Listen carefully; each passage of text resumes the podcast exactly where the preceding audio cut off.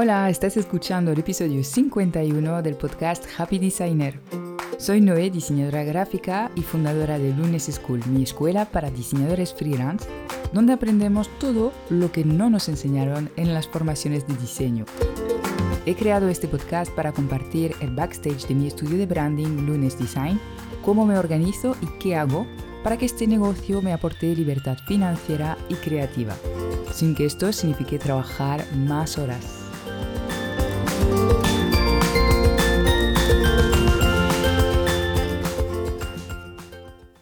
Hace un tiempo me han preguntado por Instagram si es mejor venderse como estudio o como freelancer.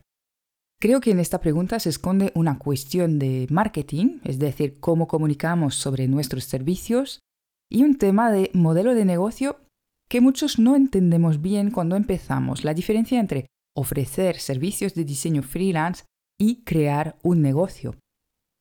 Estás de suerte porque esos son algunos de mis temas favoritos Así que te voy a compartir mis reflexiones al respecto. Y por cierto, ya sabes que en este podcast reflejo pues, mi opinión y experiencia. Y está claro que ambos temas generan un poco de debate y no voy a darte ninguna respuesta absoluta y universal, ¿vale? Bueno, dicho esto, vamos allá. Primero hablemos de lo que es el modelo de negocio que podemos adoptar siendo diseñador gráfico y autónomo. La primera opción es ser freelancer, ¿vale? ¿Qué es esto? Pues básicamente es un profesional que vende su tiempo y evidentemente su expertise en diseño gráfico, pero sobre todo lo que monetiza es su tiempo, vende su tiempo por horas. No tiene un sistema de captación de clientes, no tiene servicios paquetizados, básicamente se adapta a lo que le van pidiendo sus clientes y en su día pues no hay muchas otras tareas que diseñar, ¿vale? Esto es lo principal que hace y lo demás son algunas facturas y presupuestos y poco más. Y tampoco hace marketing ni se especializa en algo concreto. No se le conoce por, por ejemplo, especializarse en packaging o en branding. Tener un tipo de negocio así freelance es ideal para trabajar con agencias que te subcontratan, ¿vale? En este caso, no tratas directamente con el cliente final, sino que es la agencia tu cliente. Ellos te marcan todo, los precios e incluso los proyectos que tienes que hacer, o sea que aparte de diseñar no necesitas hacer prácticamente nada. Esto puede ser una muy buena opción para ti si lo que te gusta es diseñar y punto, y no quieres hacer nada más. También es buena opción si estás empezando y quieres descubrirte ¿no? como diseñador o seguir formándote antes de decidir del tipo de negocio que vas a crear. La desventaja, pues ya la hemos dicho un poco, es que no controlas nada, ¿vale? Ni tus ingresos, ni el tipo de proyectos que te llega, ni en muchos casos tus horarios o vacaciones, ¿vale? Antes de decidir que es una opción para descartar, simplemente es cuestión de valorar los pros y contras, como siempre, depende mucho de tu momento. Vamos a ver la segunda opción y así seguro que lo tenemos un poquito más claro. La segunda opción es crear un negocio de diseño gráfico. No pienses que esto signifique crear un estudio y tener un equipo de diseñadores contigo, ¿vale? Un negocio es una cuestión sobre todo de sistemas y de crear una marca. Un negocio vende servicios paquetizados y pensados para un tipo de cliente concreto. Se conoce también por algo concreto, por ejemplo, una especialización o una filosofía, y eso es en la marca donde se deja muy claro. Un negocio tiene sistemas de comunicación que le permiten atraer un determinado tipo de cliente de forma estable y recurrente. Y puede vender otras cosas que servicios de diseño. Por ejemplo, infoproductos, formaciones, productos físicos también, ¿por qué no? ¿Vale? Además, en el negocio hay tiempo dedicado a los clientes y tiempo dedicado al crecimiento del propio negocio, sea a través de tareas de marketing, de gestión, de mejora de los procesos, etcétera, etcétera. Como ves en este modelo de negocio, si puedo llamarlo de esta manera, porque es un negocio, hay mucho trabajo que hacer aparte de diseñar, ¿vale? Y puede que esto sea algo que no te atraiga, que no te guste. Piensa que, bueno, se puede delegar mucho de este trabajo. La gran ventaja de un negocio frente a ser freelance es que controlas y decides de lo que haces y lo que no, de tus condiciones de trabajo, de cómo te perciben tus clientes y potenciales clientes, de tus proyectos también y de los horarios, ¿vale? Es un trabajo conseguir realmente tener control sobre todo esto, pero si te hiciste autónomo pensando en lograr más libertad, crear un negocio, debería ser tu objetivo. Ahora te comparto mi experiencia. Como sabes, Lunes Design es un negocio, es un negocio unipersonal con un equipo de autónomos que me ayuda puntualmente o de forma recurrente para diferentes tareas, pero es lo que tengo hoy en día. Y empecé siendo freelance. Mi experiencia es que ser freelance puede ser una opción muy cómoda porque de primeras parece menos arriesgado que mm, tomar decisiones radicales sobre cuál debería ser tu enfoque, tu marca como diseñador, empezar a decir que no a todo cliente que te llegue y no encaje con tu negocio, ¿vale? O sea, conlleva una parte de riesgo el hecho de tener un negocio mm, que viene del, hecho de tener que tomar decisiones, de enfocar el negocio, de tomar estas decisiones que van a cambiar un poquito ah, la dirección que va tomando el negocio. Todo esto lo evitas siendo freelance, evidentemente, porque todo te viene marcado por tus clientes. Esto tiene sus ventajas, obviamente, como hemos dicho, es cómodo y puede ser una perfecta manera de empezar cuando acabas de, hacerte autónomo, ¿no? Pero eh, yo he descubierto que puede ser agotador depender tanto de lo que quieren los clientes, de si llegan, de si no, de no tener ningún control sobre tus ingresos y tu marca. Porque créeme, con un buen negocio, con buenos sistemas, sí se puede tener algo de control sobre esto. Además, personalmente a mí me encanta escribir, comunicar, construir mi marca, ¿vale? Esto más allá de la identidad visual, por lo que tenía claro que yo quería hacer algo más que simplemente ser diseñadora subcontratada por agencias, que es lo que hice en los inicios de Lunes Design. Y oye, todo se ha dicho, es algo, es una fase que me ha venido genial, ¿vale? Eh, ser subcontratada por estas agencias me ha venido genial a la hora de darme cierta estabilidad económica mientras iba creando poco a poco la marca Lunes Design. Me daba también más peso, más coraje, ¿no? A la hora de decir que no a ciertos clientes, a ciertos proyectos para mm, realmente respetar la visión que tenía para Lunes Design. Porque claro, cuando necesitas pagar las facturas, que todos necesitamos pagarlas, pues es muy difícil ah, tomar estas decisiones y ser firmes con ellos. Entonces me parece que puede ser una muy buena opción. Desde luego, el camino que he elegido yo y mi preferencia va a la creación de un negocio, ¿vale? Esto creo que ha quedado bastante claro.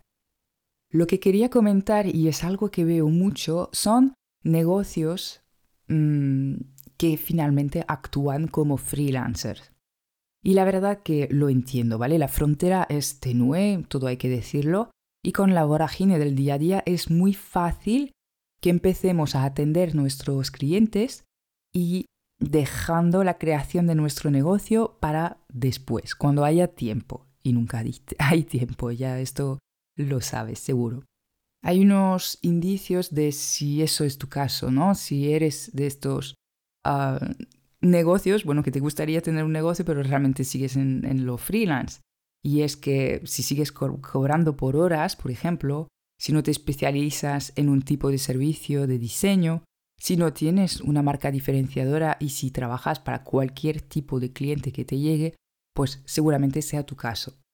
Y aquí yo te quiero avisar de que ese es el camino súper rápido hasta el burnout, hasta quemarse y acabar disgustado. Entonces me parece genial ser freelance, pero hay que ser consciente de dónde estamos y cómo nos posicionamos. Si vas a ser freelance, pues no pierdas tiempo en Instagram ni nada. Tú ve contestando a ofertas de agencias, escribiendo directamente a agencias y busca ser subcontratado por una o varias, idealmente varias, evidentemente, para no ser un falso autónomo. Pero la cuestión es que tengas súper claro dónde estás y si eres un negocio, pues ponte las pilas con el marketing, el branding y bueno, los sistemas. Así que la única pregunta que debes hacerte es, ¿quieres un negocio o quieres ser freelance? Ahora, ¿vale? Puedes cambiar de idea, evidentemente, en un año o menos tiempo. Lo importante es que entiendas y asumas la diferencia. Ahora te voy a profundizar una cuestión más, ¿no? La cuestión del marketing. Si es que has decidido y asumido que quieres ser un negocio, pues ahora va a ser fundamental crear tu marca, ¿vale? Y la primera cosa mm, que debes decidir al respecto es si quieres ser una marca personal o una marca mm, corporativa, es decir, un estudio, ¿vale?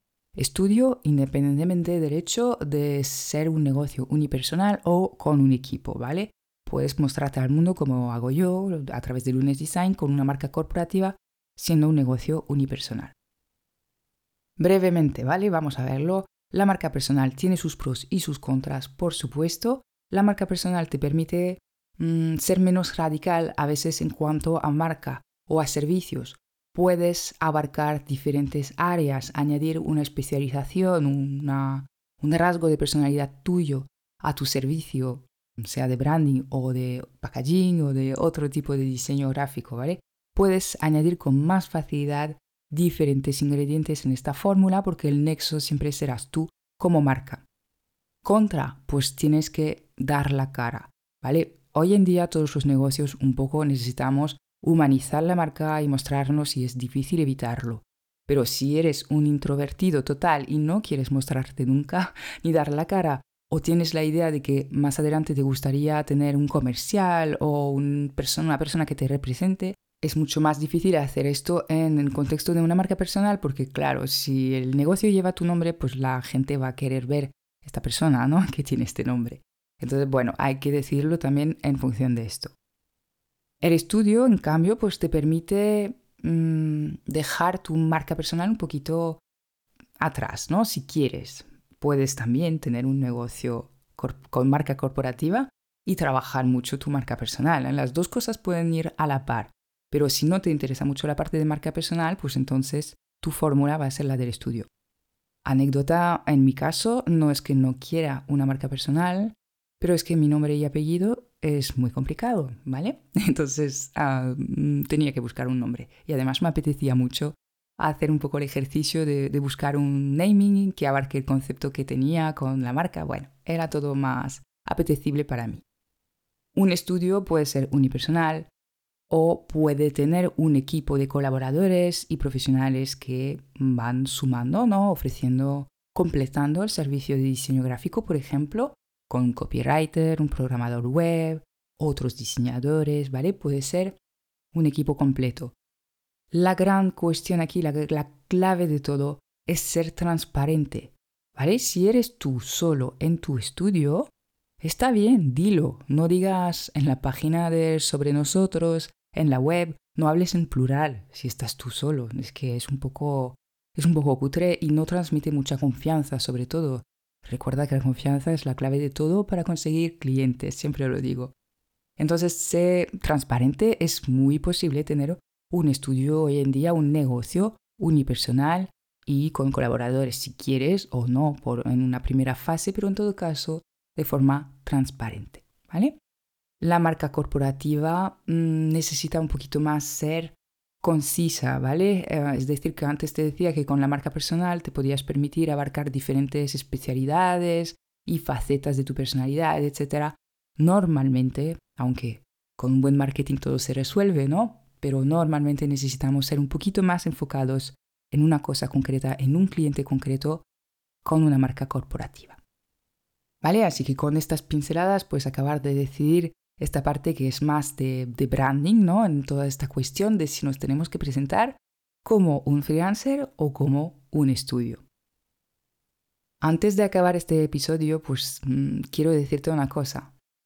Si estás quemado, si quieres más libertad, si quieres tener proyectos en línea con tus valores y tu estilo como diseñador, piensa en crear un negocio de verdad, con sus procesos y sistemas, su branding bien trabajado, bien enfocado, ¿vale? Más allá de la identidad visual, con un posicionamiento muy claro y una estrategia de marketing completa, es decir, algo más que solo publicar en Instagram, lo siento, hay mucho más que esto al marketing. Así que bueno, piénsatelo muy bien, entiende estas diferencias y sobre todo elijas lo que elijas es perfecto, pero que sea la solución ideal para ti, que lo hayas decidido de forma consciente. Espero que este episodio te haya gustado. Recuerda que puedes hacerme más preguntas en Instagram o por email. ¿Vale? Me encanta pues tratar en este podcast temas que realmente os preocupan y os importan de verdad. Y bueno, que sepas que en la web de Lunes School tengo más recursos gratuitos para ti, para ayudarte a crear este negocio creativo sostenible y que no te disguste de tu pasión por el diseño gráfico. A mí me parece muy importante conservar esto. Un saludo y hasta muy pronto para un nuevo episodio.